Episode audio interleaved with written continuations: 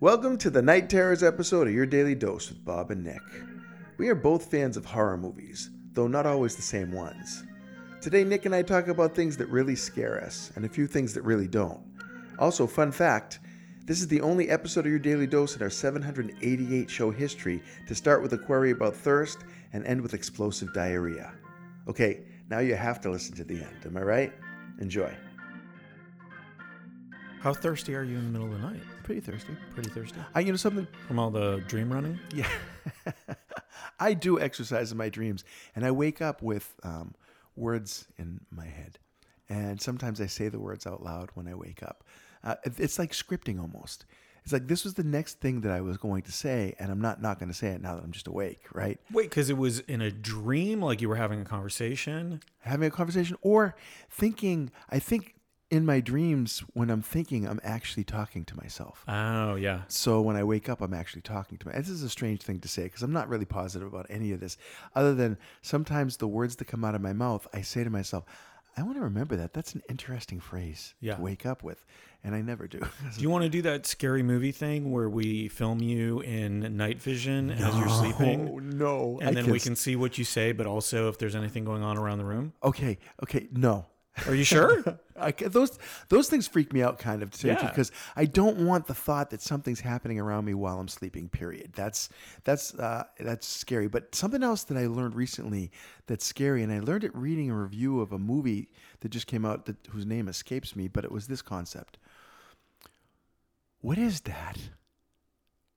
Okay, that feeling of I don't know what I'm looking at right now, but I'm threatened by it. And what is that? Right? It's this scary feeling. I get a Yeah. scary feeling even saying those words. Yeah. C- And it, it's almost scarier than knowing what it is or seeing it. Like the movie Signs. You ever see the movie Signs? Oh, M. yeah. Night Shyamalan? Yeah. Such beautiful foreboding is built up in that movie that I was afraid of what was going to happen next. And then they showed me the alien. Yeah. And I was like, come Yeah. on. That was the Slee Stacks from the 1970s. It wasn't good. It wasn't. A- And so, uh, but the concept of, I'm not sure what I'm seeing right now. Blair Witch worked that beautifully. Right. You saw human tissue and teeth in a little bundle of twigs and, it and you're scared you. freaked out. Yeah.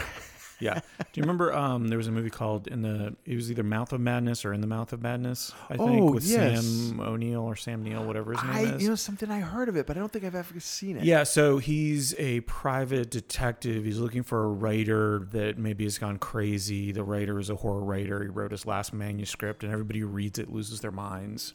Oh. Um, and he finds it and he starts losing his mind. But there's a couple of really good scenes. One is he wakes up on a bus and everything is blue.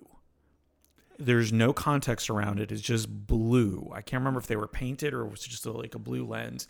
And he starts screaming. And that was horrifying. But then there's another scene, and it's very similar to the one you're talking about, where he's kind of ripping open reality and he's looking at what's behind it. And he sees the monster that's described in this book, if I remember correctly. And unfortunately, they showed the monster. And it was like mid, early to mid 90s, really bad puppet work. Like it was not scary. If they'd just shown his face, Yeah, the reaction. ugh, the Oh, would've been reaction. great. Absolutely. Because fear is contagious. Yeah. So is laughter. Yeah. You know, all of these Hiccups, yawning. No, hiccups. Stabbing. Oh, Hiccups. That's not contagious. Better not be contagious.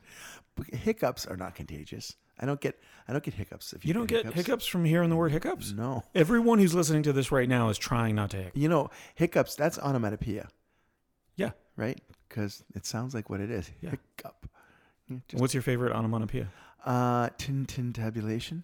Tin tin tabulation. What is that? That's uh, from Edgar Allan Poe. I Okay. believe it's from his poem Annabel Lee, and it's to describe the the tin tin tabulation of bells. And you can Mm. kind of hear that tin tin tabulation, right? That it's just kind of fun something. Oh, I was gonna say buzz, but now I feel dumb. Buzz That was is like awesome, a too. literary like reference. I never even thought of buzz as being onomatopoeia, but it really is. Yeah. yeah, that's good. Snort kind of is too. Yeah. a You little know, puke, bit. Um, puke is Nah, that's not the sound that I make when I puke. explosive diarrhea. Yeah, no, that's true. That is the sound that I Explosive make. diarrhea. That's, yeah, yeah. Hey, it's Nick. Thanks for listening. Only a comedy genius like Bob could go down the list of onomatopoeias, or is the plural onomatopoeiae. But only he could go down the list and get us to that punchline so fluidly. I'm so sorry. I also hate myself for making that joke. Have a great day.